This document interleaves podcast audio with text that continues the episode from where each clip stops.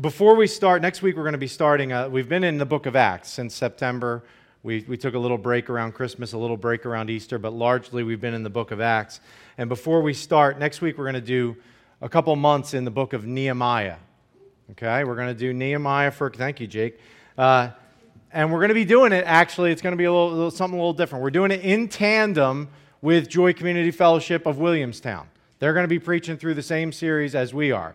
And we may have a couple surprises for you over the eight week period uh, that we're doing this series. So I'm not going to tell you anything more than that right now. I also, for those who get our email announcements, uh, and if you don't, you can uh, email Gabby. I think her email address is on the back of the bulletin.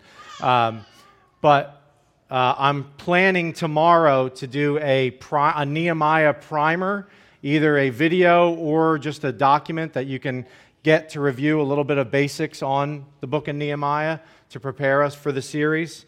Uh, but before we do that, I'm taking this week to do uh, just a standalone sermon. And with Mother's Day approaching next week, for those who didn't hear what I was saying five minutes ago when the mic was off, uh, I had moms on my mind. Uh, particularly, I had on my mind a point of a sermon that I wished I had more time to develop when we were doing the book of John last year. We finished the book of John last spring. Uh, and I had the opportunity last, last year at JCF of Williamstown to, to preach on this particular passage that I'm going to uh, share on this morning. Um, it's such a poignant scene that we're going to consider. We're in John chapter 19. If you have your Bibles, I'd encourage you to open up your Bibles to John chapter 19.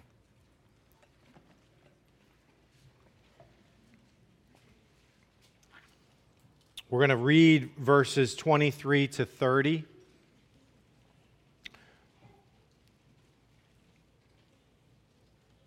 But this scene is amazing. It's probably one that many of you are familiar with. Jesus, Jesus is hanging on the cross.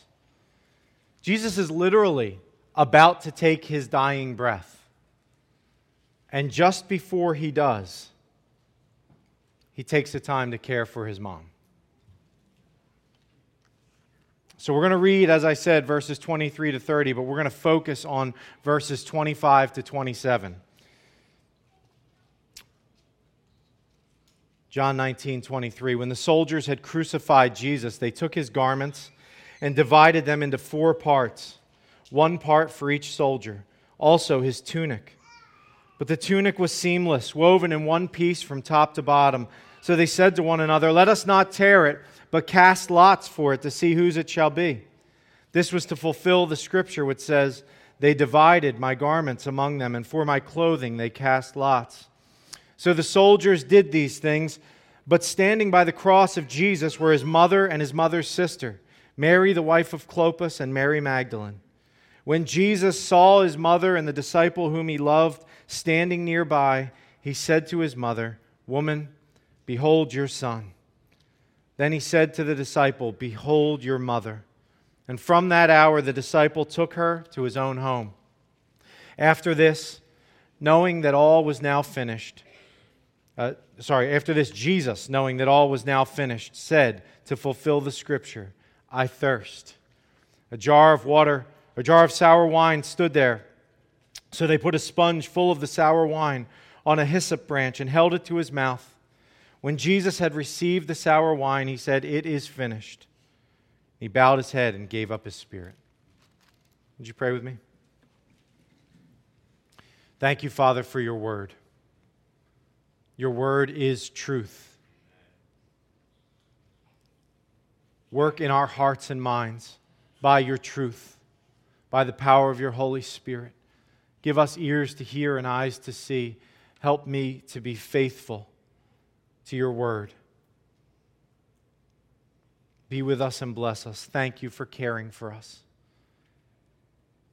Thank you for this example of your great love and care for those who are yours. In Jesus' name, amen. We're going to consider a few things this morning.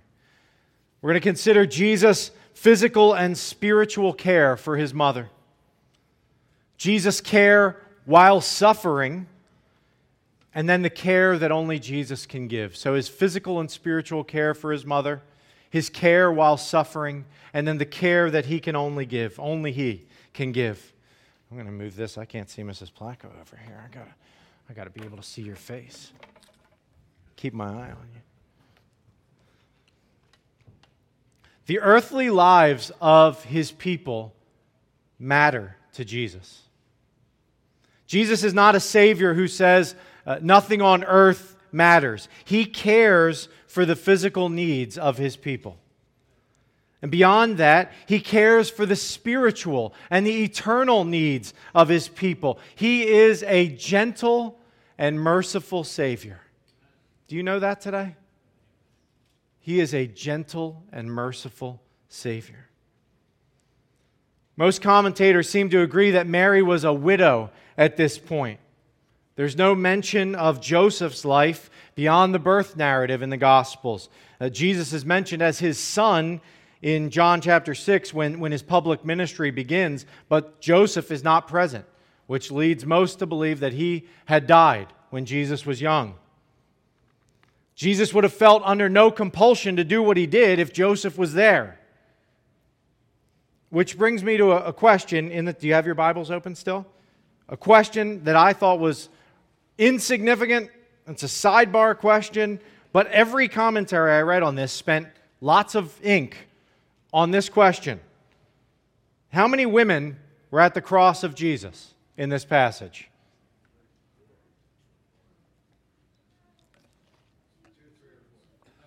Two, three, or four. Mike Holmes nailed it. Uh, yes, there, there are some who say that it's two.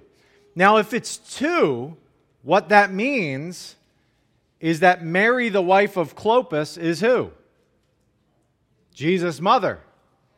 And she's been remarried, which would also mean that Jesus does not need to provide for her because Clopas would provide for her. So I'm saying it's not two women there. It could be three women. That Mary, the wife of Clopas, was his mother's sister.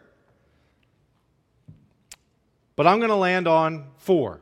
Four women at the cross his mother and his mother's sister, and then Mary, the wife of Clopas, and Mary Magdalene. That four women are at the foot of the cross. And, and it's significant only to this point that Mary was not still married to Joseph and was not remarried at this point. She was truly a widow, and the cultural ramifications of that could be huge. She needed to come under the shelter of a husband or a son, or she would face the reality of being an outcast with very little value in the eyes of society. But Jesus ensures that that will not be the case. Note here that Jesus takes care of Mary and not vice versa. He is the superior who cares for the weak and the needy. We sang that, right? Jesus strong and kind. Mary was indeed highly favored, but she was every bit as needy of the mercy of Jesus as we are. But why, in this passage, is Jesus entrusting Mary to John and not to his siblings? Why, why is Jesus handing Mary over to John, not a relative, not a, or at least not a sibling? I think there's two reasons. First one, this is going to sound very simplistic. They weren't, they weren't there. They were not there. His siblings were not at the cross. That sounds simplistic, but this scene takes place during what time of the year in the Jewish calendar? Passover feast. Had Jesus' siblings ever been known to go to a feast? Mm, this is Bible trivia. Yes, they had. John chapter 7. They were going to go up to the Feast of Booths, right? They were challenging Jesus. Hey, if you're really who you say you are, this would be a great time for you to make yourself known to everybody because they didn't believe that he was who he said he was. But they were not here at the feast of the Passover. They were not here in what became their mother and their brother's greatest hour of need. John was. Jesus' physical provision for Mary is a living picture of the call upon faithful children. 1 Timothy chapter 5, if you have your Bibles and want to open up to that. 1 Timothy chapter 5, the Apostle Paul writes in verse 3.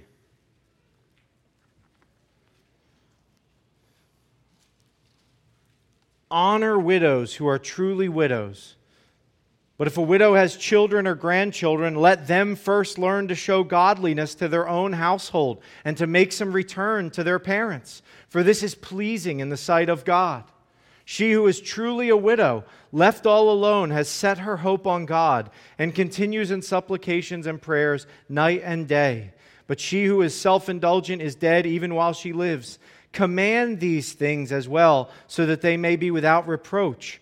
But if anyone does not provide for his relatives, and especially for members of his household, he has denied the faith and is worse than an unbeliever. The believer in Christ who does not show godliness to their own household is worse than an unbeliever, Paul says. How? How's that possible? Well, I think the point that Paul is making, he's saying the person who doesn't provide for their own family, who doesn't care for their own uh, parents, who's a believer in Christ, is behaving worse than an unbeliever. You're acting worse than somebody who doesn't even profess faith in Christ. Even those who have no faith often seek to take care of their families, right? How much more those within the church? Here, Jesus acts as the perfect older brother. The scriptures are filled with examples of bad older brothers.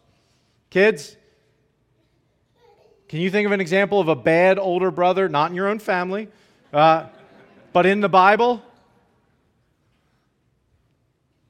Bad older brothers in the Bible. Go ahead, give me one. Cain. Cain was pretty bad older brother, right?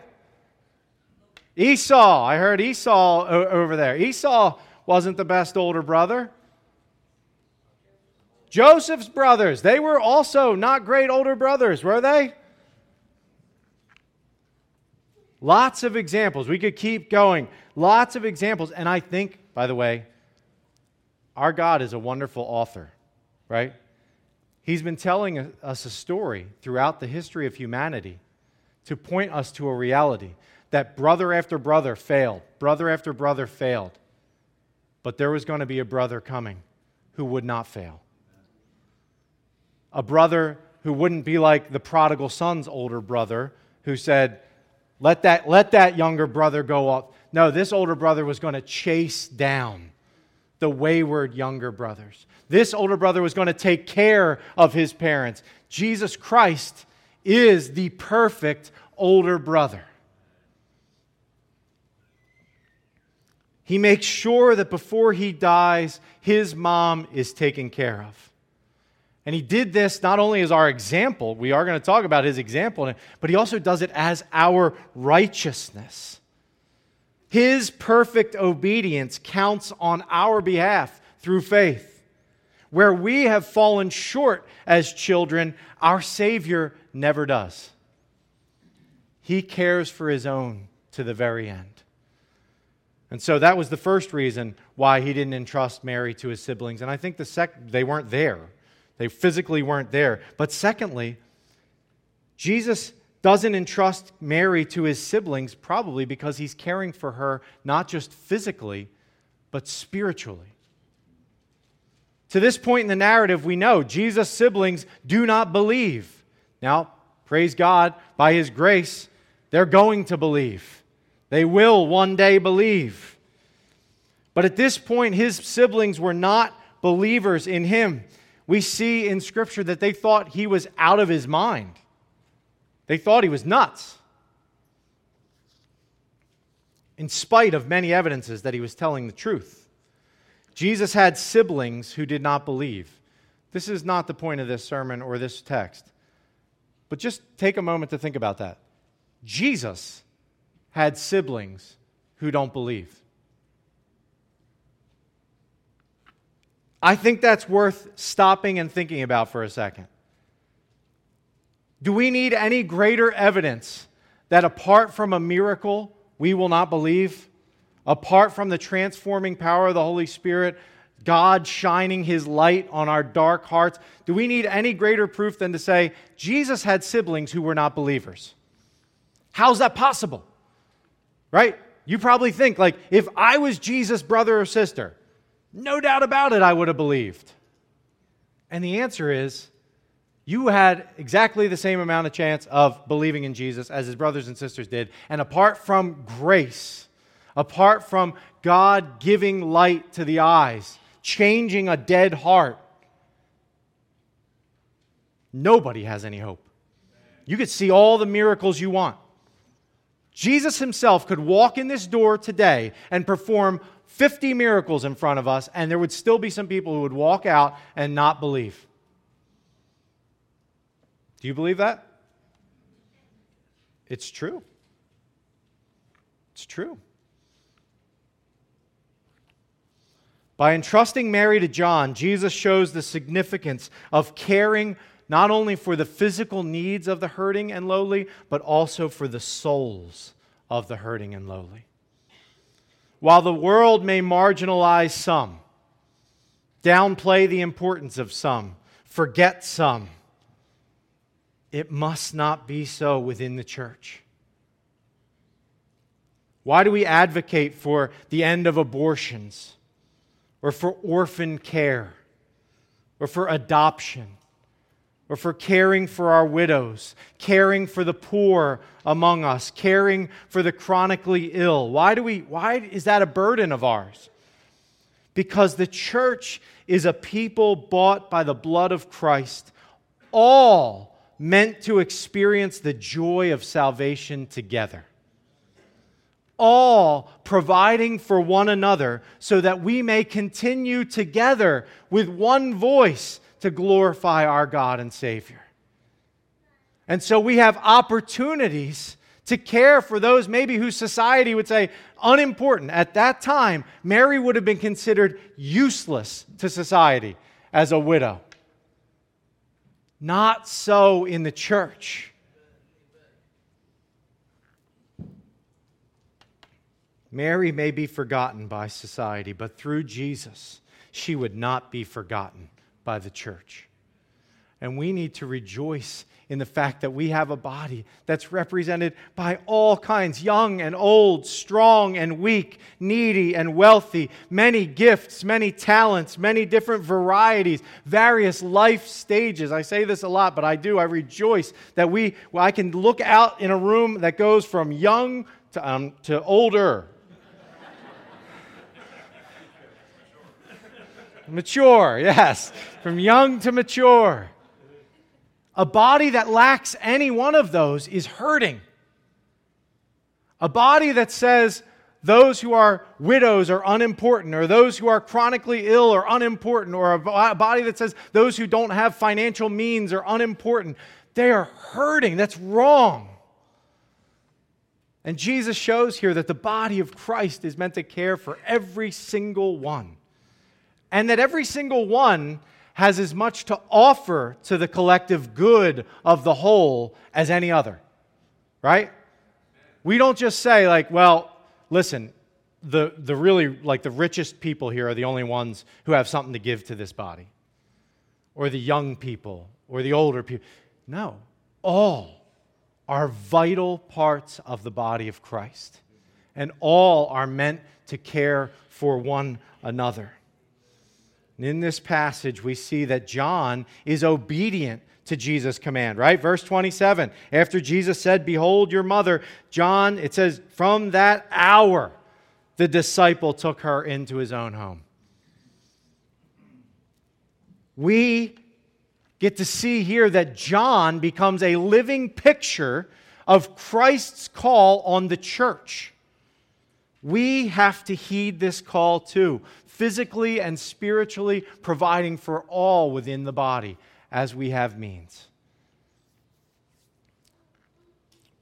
So we see Jesus' care physically and spiritually. We also see his care through suffering. It's startling to consider what Jesus is going through here, right? Like, we can just read it, like, hey, he's hanging on the cross, he's taking care of his mom. Just from a physical sense, this man is in agony. The beatings that he has endured,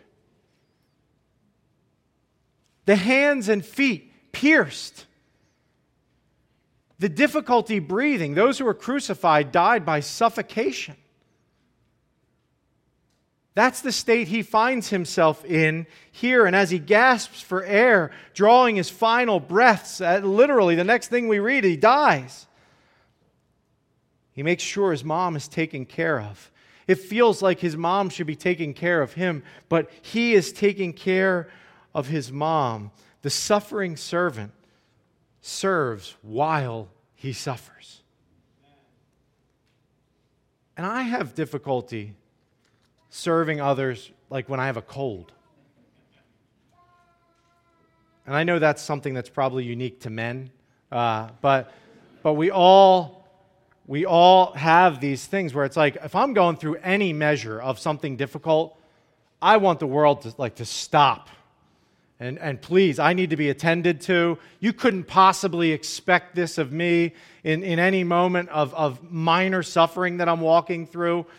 And I, I just, I, wanna, I want us to see here, I don't want to take this too far, but we are a people who can tend to get so consumed by our own suffering and struggles, real suffering and real struggles, or perceived suffering and perceived struggles, that we miss opportunities to love others and be blessed as we suffer.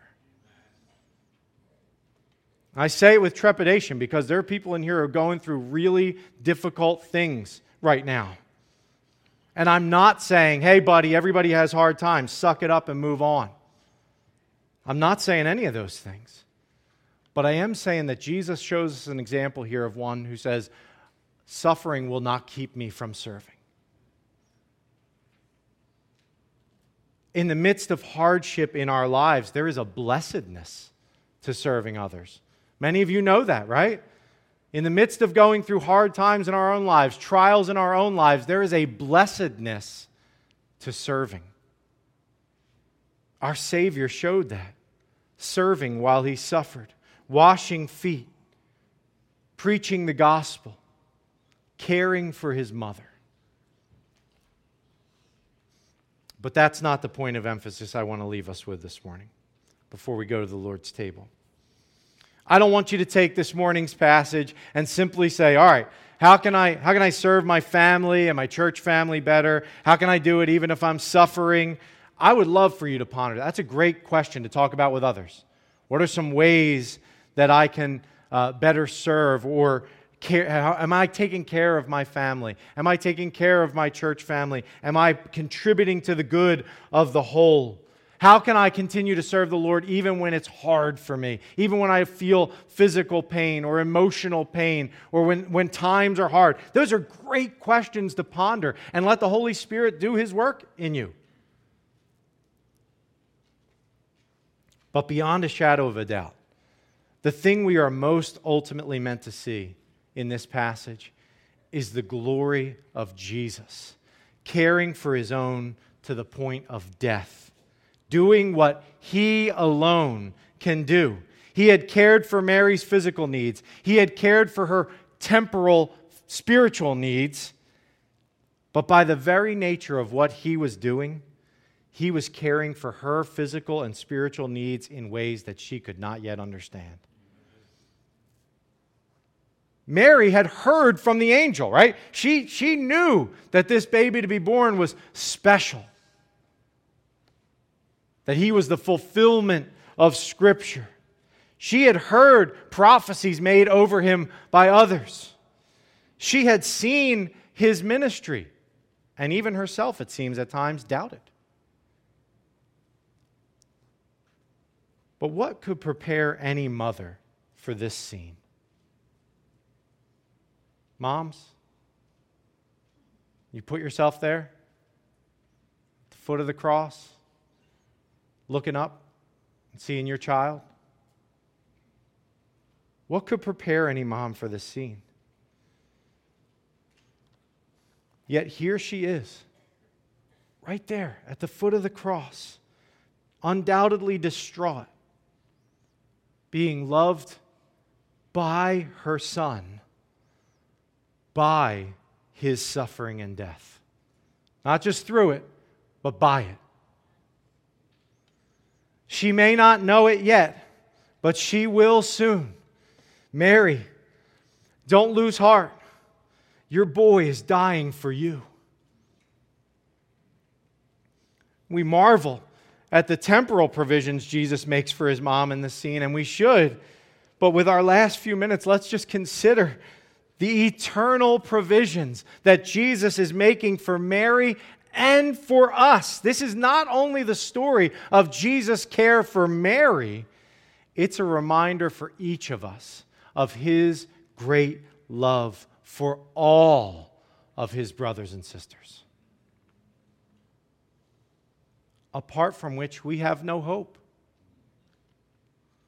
So let's consider what is happening here. I wrote down four things, and I know there's plenty more. Jesus is completing his life of perfect obedience to his heavenly Father.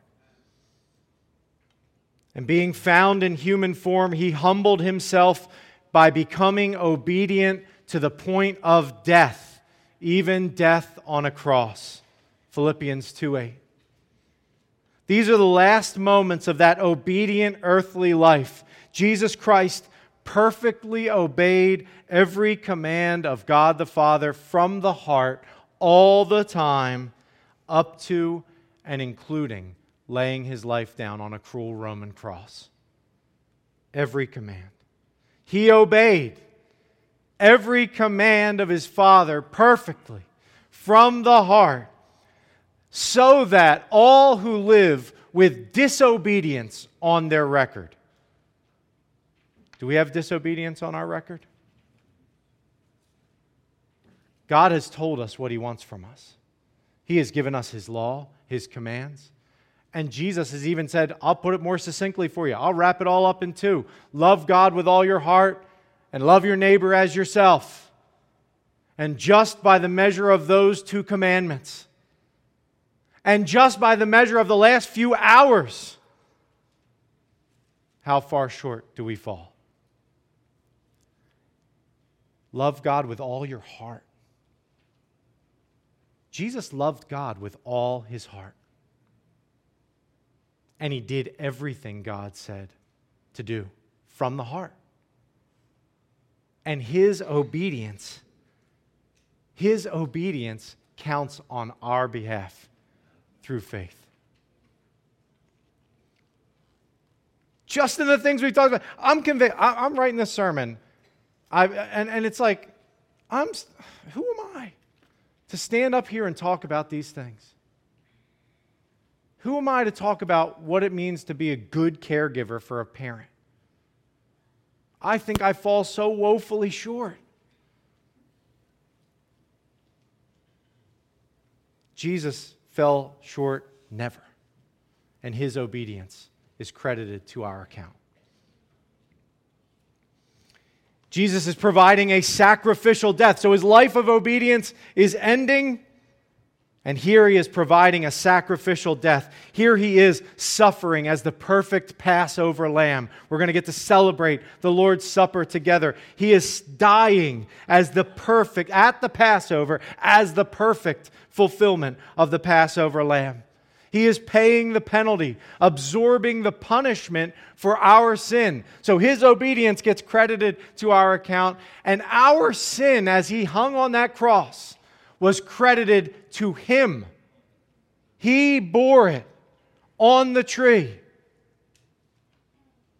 Jesus was dying for Mary, dying for John, dying for his wayward siblings, dying for us paying for our sin and rejection, paying for all of our efforts that fall woefully short, paying for our lack of love for God and others. Jesus is dying here to receive the punishment for those.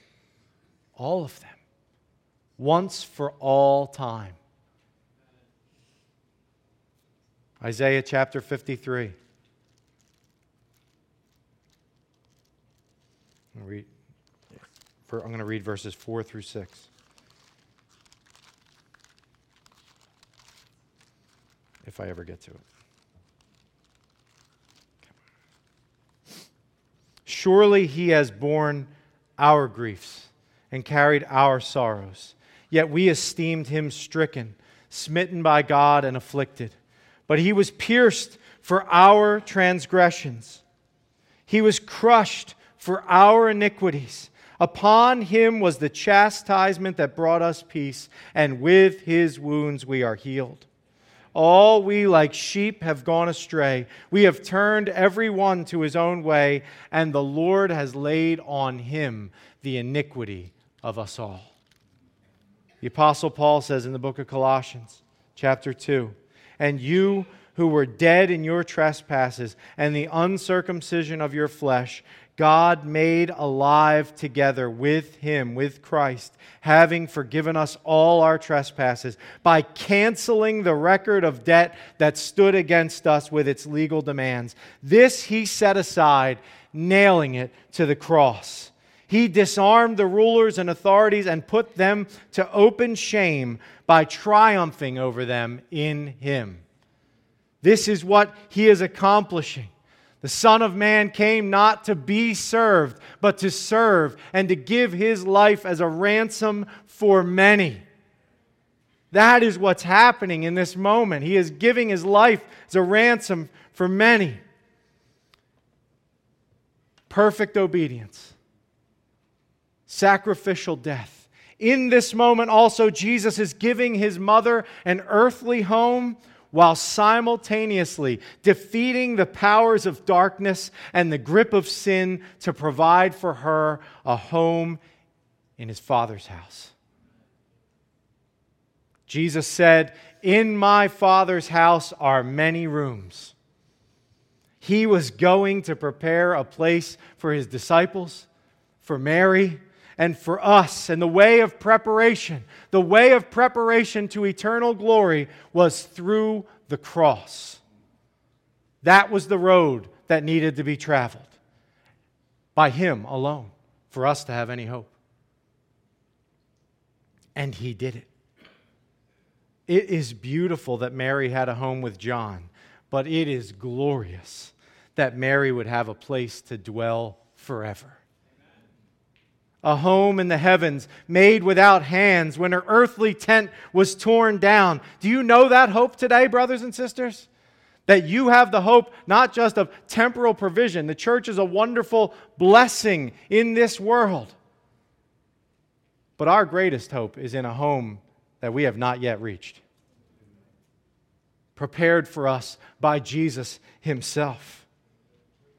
Through His death and what would happen a few days later his victorious resurrection from the dead to assure that this hope is not just pie in the sky, not something that we made up, but he is really and truly alive, ruling and reigning at the right hand of God the Father, so that Mary's hope, John's hope, and our hope is secure through faith in Christ forgiveness of sins, debt to God canceled, the perfect life of Jesus credited to your account, all by grace.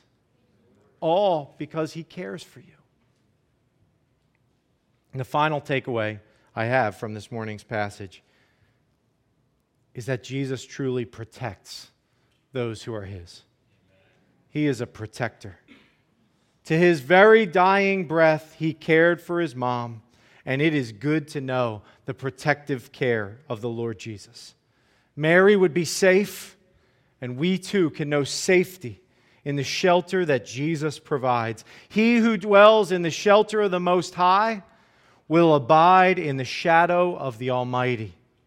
I will say to the Lord, my refuge and my fortress, my God in whom I trust.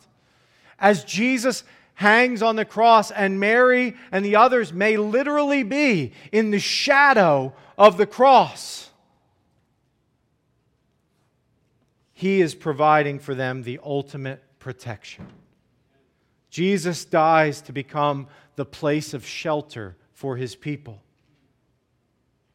sheltering us from the righteous wrath of God against our sin. He takes the beating that we deserve. He bears the disgrace that we earned. He paid the penalty for our sin, and He provides the answer to the correct accusations of the devil that these people should never be declared right in your sight. These people need to pay for their sins. And the Lord says, paid in full through the blood of Jesus, through the victorious resurrection of Jesus. There is nothing against us on our account before God. That's an amazing thing to think that one day you're going to stand before God. Have you thought about that? I hope you have. You're going to stand before God one day. Some will have to give a full accounting for everything they've ever done. every word spoken against him, every moment lived not for his glory. And who are we that we wouldn't be those people? But God. Right? That when we stand before God, we, we do not have to stand before him as those fearful of judgment because Christ has borne our judgment for us. Jesus is our shelter. When he sees, when the Lord sees us, he sees his son, those who are trusting in him. He shelters his people through fiery trials. Maybe some of you are walking through fiery trials right now. The fact that he provided for your eternal care means that he is with you in every single thing that you go through, even when you don't feel it, even when you don't remember it. He is with you. He will provide that protective care until we reach the shores of eternity, where He will remain our shelter forever. Revelation 7, verse 15.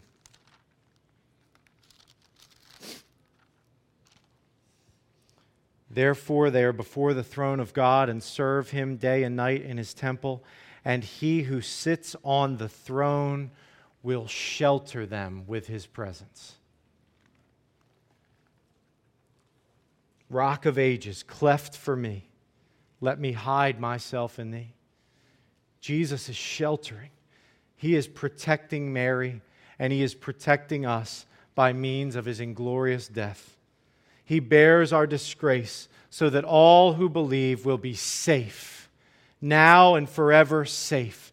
Safe from the accusations of the enemy, safe in all that this life throws at us. And because this one who died was raised in victory, we are safe with him forever.